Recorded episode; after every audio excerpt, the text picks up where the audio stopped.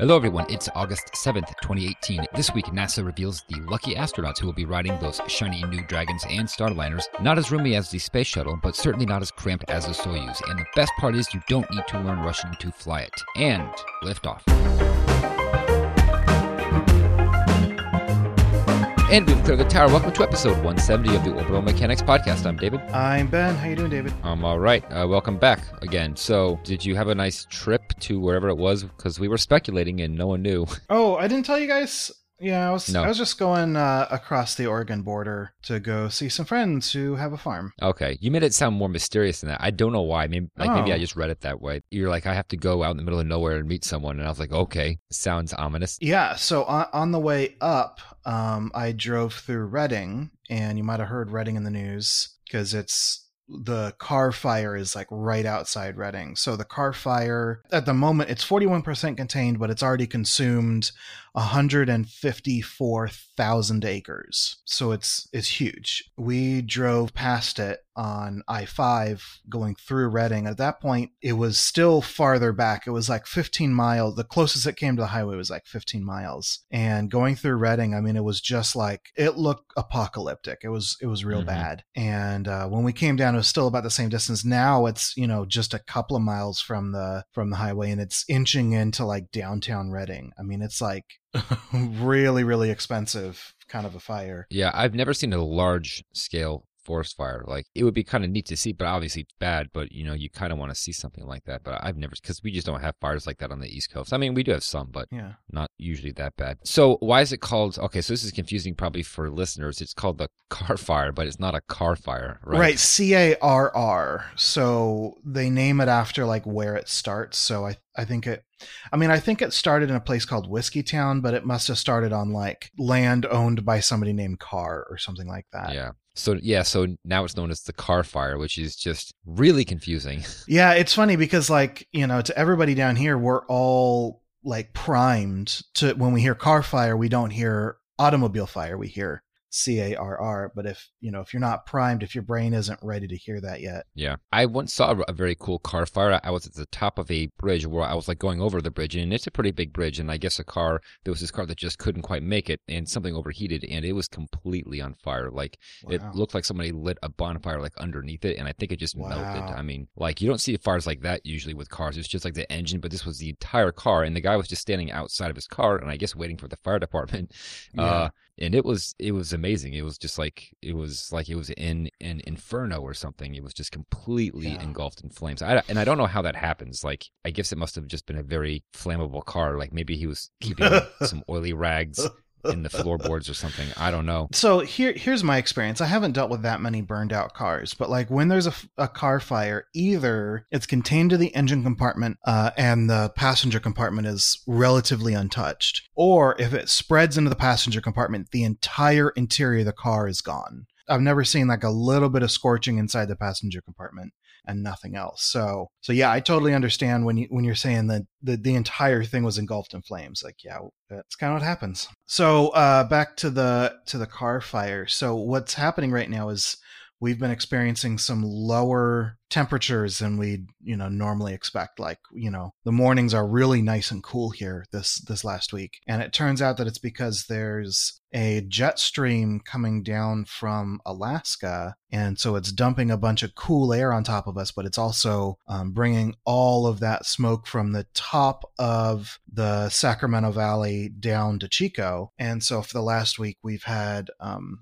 really really smoky skies and you know to the point where we can't see our mountains which you know normally kind of fill our horizon. And what's really weird is this morning um, normally in the mornings i've got light streaming in my window and this morning it's like orangey yellow and it's kind of dim and like it totally feels like a like a star trek alien world set because they always you know screw with the lighting conditions. The moon looks really creepy right now when the moon's up at night, it's like blood red. And so, you know, we just had a, a blood moon last weekend, and not only was it, you know, the you know fourth uh, or the the second full moon in a month or whatever a blood moon actually is, but it literally was blood red. I mean, it looked it looked really scary. That's with the moon higher up in the sky, right? Because it always looks red when it's on the horizon, at least in my experience. Yeah, yeah, good point. Yeah, it was it was up in the sky, and it was just it was red. It, it looked like a like a tomato. I mean, it was really red. So yeah, that that gets us up into space. And then from there, I guess we will move on to this week in spaceflight history. And Yeah. uh, and I guess we only have uh, two winners. Yeah, two winners. Uh, so the Fell Knight, who's been uh, guessing a couple times, uh, and then a, a new guesser, Hot Stuff McToddle Pants, which is the whitest Twitter handle of all time. um, so this week in spaceflight history is the 15th of August, 2007. Rick Mastracchio finds a hole in his glove during an EVA. So this took place during STS 118, which visited the ISS. During the launch, 118 uh, had some issues. So the, the launch happened on the 8th of August at 2236 UTC. And during the launch, nine pieces of foam were observed falling off of the ET, the external tank, and three of them were observed hitting the shuttle itself. And one of those strikes actually caused damage to the HRSI, the high temperature reusable surface insulation, uh, the the black uh, silica replaceable tiles on the on the bottom of the shuttle. And uh, so this area of damage was rear of the right landing gear, and there were two chunks taken off of two adjacent tiles. So one in front and then one in back. And the one in front took most of the damage, and uh, then the the back one just had a, a little bit of damage. You uploaded some images, and yeah, there's definitely some damage on those tiles. And you say that the second photo here is of damage that was caused during landing. No, no, no, no, no. So they they discovered it during the during the rendezvous pitch maneuver, where they kind of do a, a full roll in front of the space station to take photos. So the, these photos will be in the show notes as well. The first one is the photo that they took on orbit. The second one is the updated photo that they took once it had landed. Okay, the photo they had taken once it had landed. Okay. Ye- right, right, right. So you can see that the the damage is really uh, very similar. There wasn't any real additional damage caused during reentry, which is a really good sign. But basically, they you know took a bunch of photos and they determined that. Um, that the damage didn't go all the way through the tile. Um, so there's you know like a, a chunk taken out you can see in the higher resolution and better lit photo from the ground that it looks like the forward tile that got damaged does have damage that goes all the way through the tile, but then the the back tile or the the aftmost tile um, just has like half of the depth is damaged. So I, I think when they're when they're saying that you know the damage doesn't go all the way through, it was mostly the back tile that they were worried about because that's where most of the heat buildup was going to occur because it's the edge that's exposed to oncoming pressure as opposed to the forward uh, tile, all of the faces are facing backwards away from it. So I think that's really what they were worried about. But the shuttle comes in at such an angle that I wouldn't think that would make much of a difference. I mean, that I mean, that's clearly a hole. I mean, it looks like one, and I could even see something red underneath. I guess it's whatever, like you know, mounts the tile to it. Yeah, the felt on the back. Yeah. That is a full-on hole, and yet that didn't cause any problems. That that really Well, rem- surprises me. Yeah, remember that, you know, even though the shuttle does come in at a high angle of attack, it, you know, the leading edge is where all of that heat is concentrated,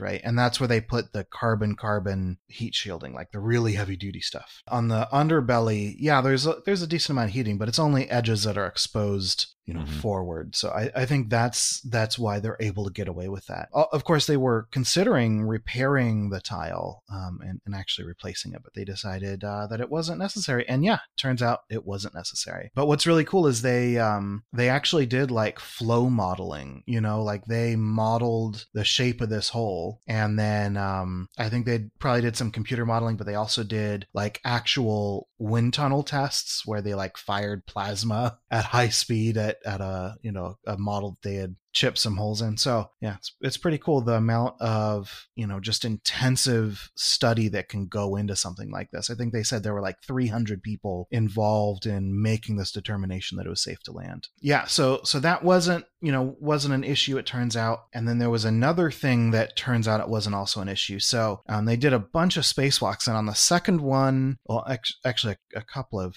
weird things happened on spacewalk so the second spacewalk rick mastracchio actually had a, uh, a CO2 alarm go off. And uh, it, it turns out it was just an instrumentation failure. They, you know, did some checking that, oh, yeah, not, not a problem. Just reset the alarm and continue on. You know, his hard upper torso is where that instrumentation is is located. And, you know, they didn't even have to really do any repairs as far as I understand. They just, you know, reran the same HUT on previous or on uh, successive spacewalks. But uh, on his third spacewalk, they were doing some pretty, just a, a lot of moving around, but not a lot of heavy duty work.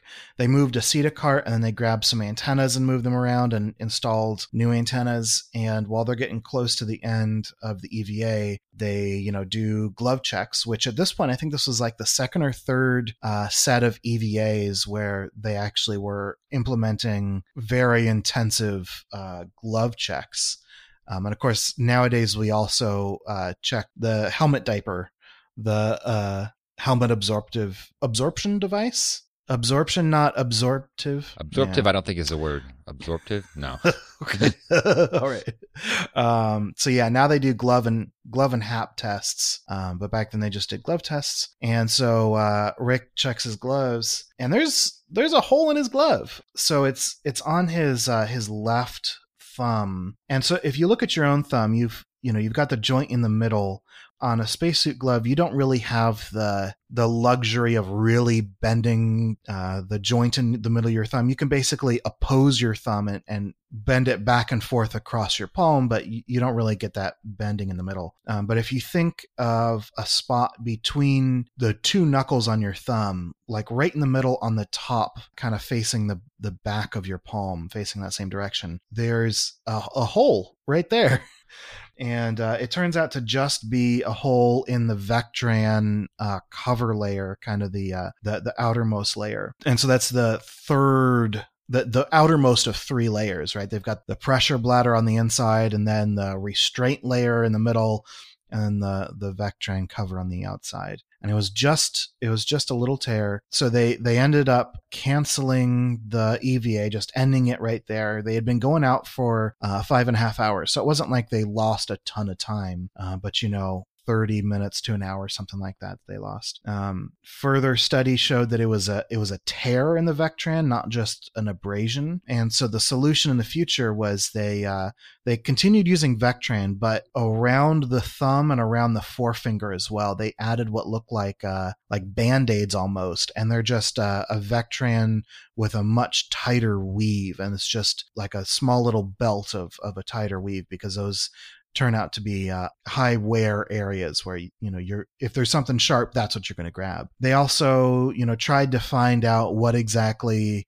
caused the tear um, but the fact of the matter is that the workstations that they were at on this EVA had just a lot of sharp objects, so they couldn't pin down exactly what it was. But you know, it's it's constantly something that you have to be aware of is making sure that there aren't any burrs or uh, sharp torn edges from meteorite impacts, that kind of thing. But anyway, uh, everything was fine. Um, that was uh, Mastracchio's last EVA.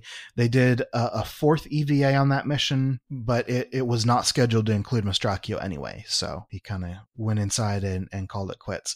And of course, the the last EVA and the return of the shuttle were all kind of up in the air um, because there was a lot of a, a lot of scrambling to try to figure out when they were going to bring the shuttle home.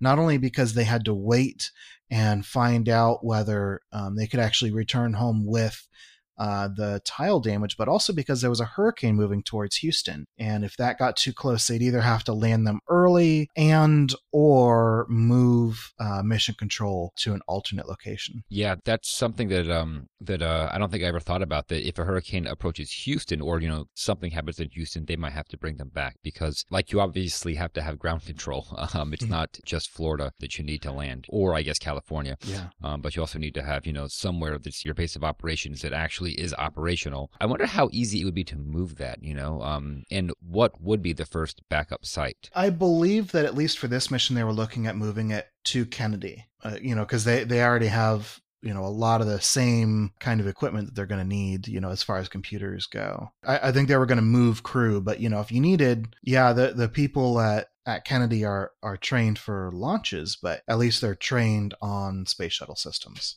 quick uh, comment from Delta Via 4.3 in the chat. It turns out that um, they also will move mission control to uh, Marshall. So that's that's ISS mission control. Um, and when Johnson flooded last year, which was like a big deal, uh, yeah, they they moved to Marshall. So you know, sounds like yeah, you know, of course there are a couple of different options, but I know that for this particular mission for shuttle, not ISS. For shuttle landing, they were thinking about moving to yeah Florida. Anyway, there you go. Uh, that's this week in spaceflight history. All right, cool. So, what is our clue for next week? All right, next week in 1960, the clue is imagine just the tiniest, whitest arrow. All right, I'm imagining it, not coming up with anything, but that was next week in 1960. Imagine the imagine just the tiniest, whitest arrow. All right. Well, if you think you know what that is in reference to, give us a tweet with the hashtag this week SF, and good luck. Good luck, everybody.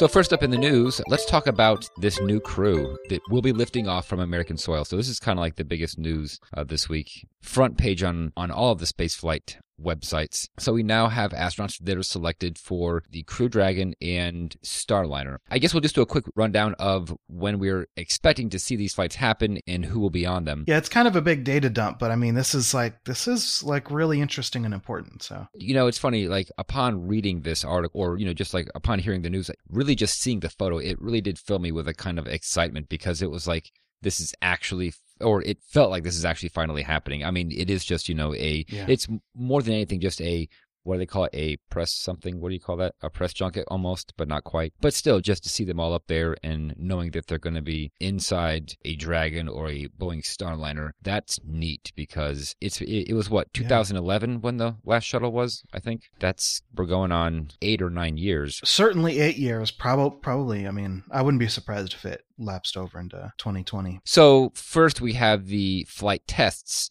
I guess no particular order. We have uh, the Boeing uncrewed flight test, which will be in late 2018 or uh, in early 2019. Then the crewed flight test will be in mid 2019. SpaceX pretty similar, uh, but they do seem to have a more exact date. And for some reason, I don't know why, but they're calling it the demo. Is that just because they're a private company and they're just sort of like demonstrating? Because that's one thing that very much struck me is the different wording here. It's not a flight test; it's a demo. Yeah, well, SpaceX is ca- always called theirs you know demo flights like it was falcon heavy demo it was dragon demo COTS demo. So like yeah i think it's just you know internal nomenclature choices. Maybe yeah. that's all it is yeah.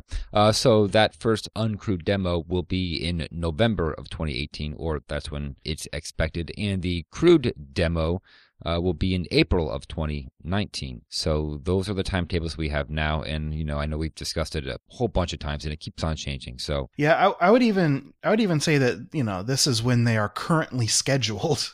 like you know they're we we are likely to see delays. Like oh said. yeah, for sure. Then the other big news is that yeah we got astronauts assigned to all of these flights. So right now they have two people assigned to every flight except for Starliner's first crewed test flight. I believe the plan is to fill out each of these with uh, a third person.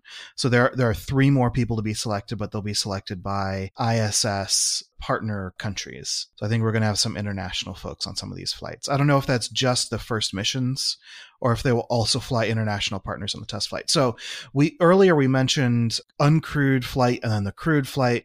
And so this is the crewed flight and then the first mission to ISS after that, which is interesting. I don't know why they wouldn't just fly. Oh, I see. Okay. So I've misunderstood this. So, uh, Space News says NASA officials didn't state why a three person crew would be flying on the Starliner test flight, the agency announced an agreement earlier this year with Boeing to study turning that crewed test flight into an operational mission in the event of further commercial crew delays. So Starliner is possibly going to be flying to ISS the first, you know, on their first test mission. And then uh, uh, international partners are not going to fly on the first mission. They will fly on uh, future missions after that. So I, I misunderstood that. But there will still be some additional crew, just not international partners, or just none at no, all. No, no, no, not no, no. I think I think this is the finalized list, and I think that the reason that Starliner's test flight gets three people is because there's a possibility that they might be going to ISS, even though that hasn't been stated explicitly. Okay, well that clarifies that. Hopefully, if we have it all right. yeah, hopefully, I haven't got that wrong the second time, but I, I think that's right. Okay, yeah, and it, it looks like on each of these flights there is, of course, at least one veteran astronaut, and on several of them we have this new crew that was just selected in 2013. There are three of them that were selected in 2013 that have never been to space, so that's interesting. And uh, Chris Ferguson, who is, you know, of course, a veteran, he flew the very last shuttle mission, um, and he is currently retired from NASA, which really surprised me. So he, I guess it didn't surprise me because I knew that he was, you know, doing stuff with Boeing. But yeah, he is a full-on retired NASA astronaut, but apparently not a retired astronaut because he is he is uh sure, yeah.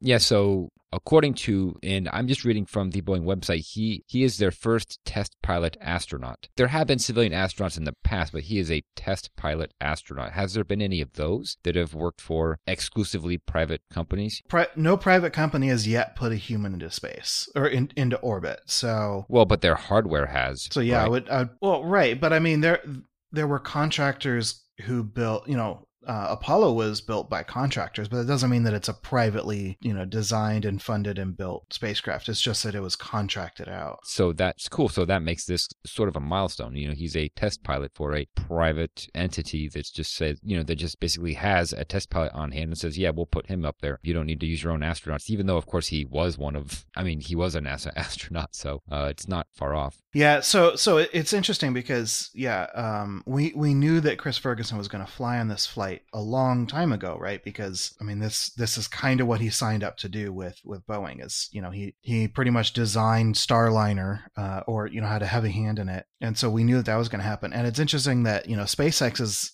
SpaceX doesn't have a, a person in particular to do this. They're like, well, our thing flies itself, so we don't. You can put whoever in there, and we mm-hmm. don't care. So I think that might be the the difference that you're getting at, right? So does so does that mean that SpaceX would never need to hire any kind of a test pilot? Because I thought that maybe that would be the final proof, but you don't really need people to prove that a person can survive the flight. Yeah, not not these days. You don't. I find that slightly disappointing because I kind of wish SpaceX had its own astronauts, but I guess it just doesn't need them. They'll they'll need them when they need you know human power in space to to build something or to do something, but just for testing spacecraft, no. Yeah. So just like a, a good quote to kind of follow up on that, one of the astronauts that's flying on the Crew Dragon test flight is Robert Behnken. He was on a call with um, with Bridenstine, and he said it is absolutely like flying the iPhone. He said, "I look forward, sir, to you getting down here at some point in Hawthorne, and maybe you can sit next to us in the cockpit and go through flying the iPhone to dock to the space station." It does have a very iPhone looking interior. It's just beautiful. Well, and it, you know, it's very much like, hey, you you press a button and it goes. You know, you don't need. So anyway, it's yeah. So so the whole thing about you know you don't necessarily need a, a Mhm. person in there. Yeah. Yeah. it's- it's so I guess what he's saying is it just works. I hate, I hate that phrase so much. I kind of do too. Yeah. Um, so the other person that I, I really think is worth mentioning is Sunita, Sunita Williams is flying on the first Starliner mission, not the test flight, but the first mission. And she's the only, I, I believe she's the only ISS commander on this list. I don't know if anybody else here has actually commanded the ISS. Other than Chris Ferguson, she's the most experienced person in this list. She's flown the same number of missions as Chris Ferguson, and she also has flown more spacecraft because she also flew a Soyuz. So for the class of 2013, right? I think that's what we can call Yeah. them. So yeah, we have uh, Nicole Aunapu Mann or Man. I'm not sure how to pronounce her name. It's probably a Napaman. Anapuman, and then uh, Josh Cassada. Not, not sure how to pronounce that one either. C A S S A D A. Yeah, I think it's Cassada. Josh Cassada and Victor Glover. So those are the three people who were selected in 2013. The total astronaut class, I don't remember how many there were, but there were uh, like obviously more than this. Um, but these are just the first ones to fly these first you know few missions. So it's it's really exciting to see all of these just these new astronauts. I mean, it feels like beginning again or something, but that's not necessarily a bad thing. I don't know. These feel like millennial astronauts, and some of them might actually be. I don't think that they are, but that'd be cool if they were. So the youngest, I think, is 34. I think that would qualify. Yeah, from that class, Christina Hammock was 34. So you, you might call her uh, a millennial. So Yeah, but bunch of people, all from different branches of the military, except for Chris Ferguson. Everybody who's flying. Oh, Chris Ferguson and Sunita Williams, other than the two like vets. Everybody who's flying was selected in 2000 or later. Everybody that has spaceflight experience has flown on two flights, except for Michael Hopkins, who's only uh, flown on one flight. And then there are what two three people sorry all all three from 2013 obviously haven't flown. I guess not obviously because they could have flown on a on a soyuz. So the the astronauts that were selected in 2013 none of them have flown on soyuz right? That's correct yep. But as far as crew dragon what will that test flight entail? Yeah i don't know i uh, delta v in the chat says it's uh, a really short duration if i remember correctly and i i believe uh, i believe i agree with that if i remember correctly Let's do some short and sweet now, just two this weekend. What is our first one? Right, first up, Starliner needs a minor design change. So last week, we discussed the propellant leak during the stand test in June. Uh, further updates from the company indicate that operational changes aren't sufficient and that a minor redesign will have to be implemented to ensure that the propellant valves can be closed reliably. Uh, at about the same time, a pad abort test delay was announced and is now expected to take place next spring. And next up, SLS core stage gets rid of its waxy buildup. During a quality control inspection back in February, Boeing discovered the tubing in the engine section of its core stage contained a lot of residual wax, which was used in the manufacturing process to prevent crimping of the tubes while bending. Decontamination of the tubing has now been completed. Additionally, the COPV helium tanks for the first stage have been integrated. The core stage's LOX tank will also soon be added. The current estimation for first launch of SLS now sits at mid 2020. We're looking at it. Questions, comments, and correction burns. And this week we just have one little clarification, not really a correction because, uh, well, I guess this was, this was, two weeks ago. We were talking about the Parker Solar Probe and uh, how hot the sun gets at various, I guess, altitudes. Yeah. So this is this is very much like planetary physics. Well, you know, solar physics, but like very not what us. Granted, we're still lay people, but like is not what we are super like reading all the time. And so, you know, occasionally a PhD will write in and, and, give us more information. So, but anyway, so yeah, so uh, Dr. Peter Zink wrote in. He actually works um, at Boston University in their Department of Mechanical Engineering. So he's very much kind of our kind of person. So I, I don't remember quite what you said, but I remember me saying that I thought that the corona was hotter than what was underneath it. And this does confirm that I didn't know what the temperatures were, but I just remember that there was this weird fact about the sun that the corona was actually hotter. So he sent us a link uh, to an article on phys.org.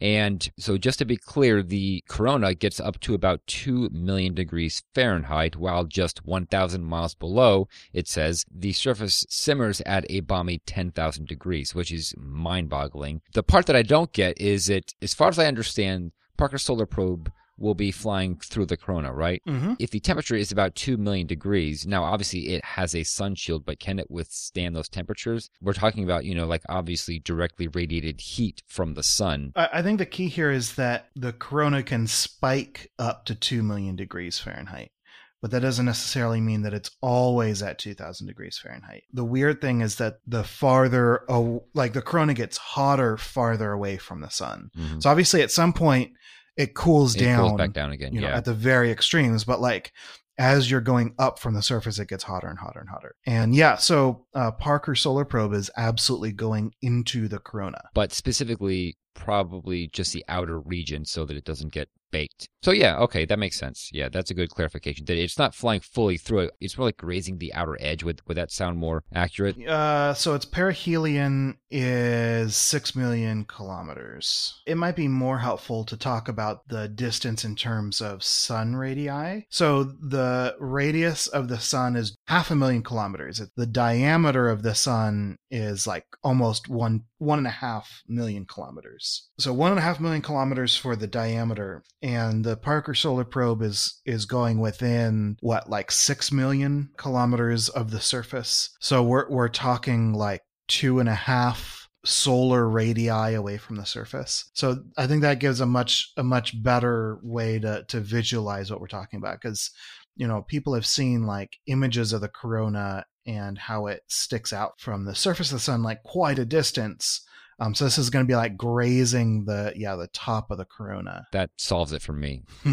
okay, but it, it, still doesn't explain why the corona is actually hotter as you move up away from the surface yeah, of the sun. And nobody knows. Like that's one of the unanswered questions is we don't know, and that's what the Parker Solar Probe is in, intended to help solve. Yeah, because that is a strange, strange mystery. All right, let's move on to upcoming spaceflight events, and we have the perfect first launch coming up here. Um, is the launch of Parker Solar Probe aboard a Delta IV Heavy. According to LaunchLibrary.net, I like how they put this up. Flying into the sun's atmosphere or corona for the first time, coming closer to the sun than any previous spacecraft. So that's pretty neat. And I guess obviously you are going to need a heavy lift launch vehicle for that. So we have the Delta IV Heavy, and that'll be launching from Space Launch Complex 37B at Cape Canaveral, and that's on August 11th. And the window for that is uh, 0748 UTC through 0833 UTC. So almost an hour, well, about like 45 minutes. Our next show comes out on the 14th, but I'm going to read an event for the next day just so that, you know, we get a little more warning here. So August 15th at 11:15 in the morning Eastern Time, coverage of Russian spacewalk number 45 is beginning. So coverage begins at 11:15 a.m. Eastern Time. The spacewalk is scheduled to begin around 11:58 a.m. Eastern Time and this is going to be almost a seven hour spacewalk. And I feel like on this show, we don't get to cover, or we, we don't get, uh, or we don't include Russian spacewalks in upcoming spaceflight events super often. I feel like I don't get a lot of forewarning on those guys. Uh, but here you go. We got one this time. awesome. Alrighty. So those are your upcoming spaceflight events. All right. And that is it for this week. So, time to deorbit the show. And we will cue the Ronald Jenkees music, most of which is brought to you by him. Check him out at ronaldjenkees.com, and some of which is brought to you by Tim Dodd, the everyday astronaut. If you liked this episode, please review us on iTunes and Stitcher. And if you enjoyed our show, please consider supporting us on Patreon at patreon.com slash podcast. Thanks to our $5 and up Patreon supporters in the ground control chat room listening to the show live. You can connect with us on Twitter and Reddit at Orbital Podcast. You can send questions and comments to info at theorbitalmechanics.com. For more information on this episode, such as show notes and other links, please visit our website at theorbitalmechanics.com. Be sure to check out our store for mission patches, t-shirts, and hoodies. So that is it, and we will see you next week on Orbit. Until then, later. Goodbye, everybody.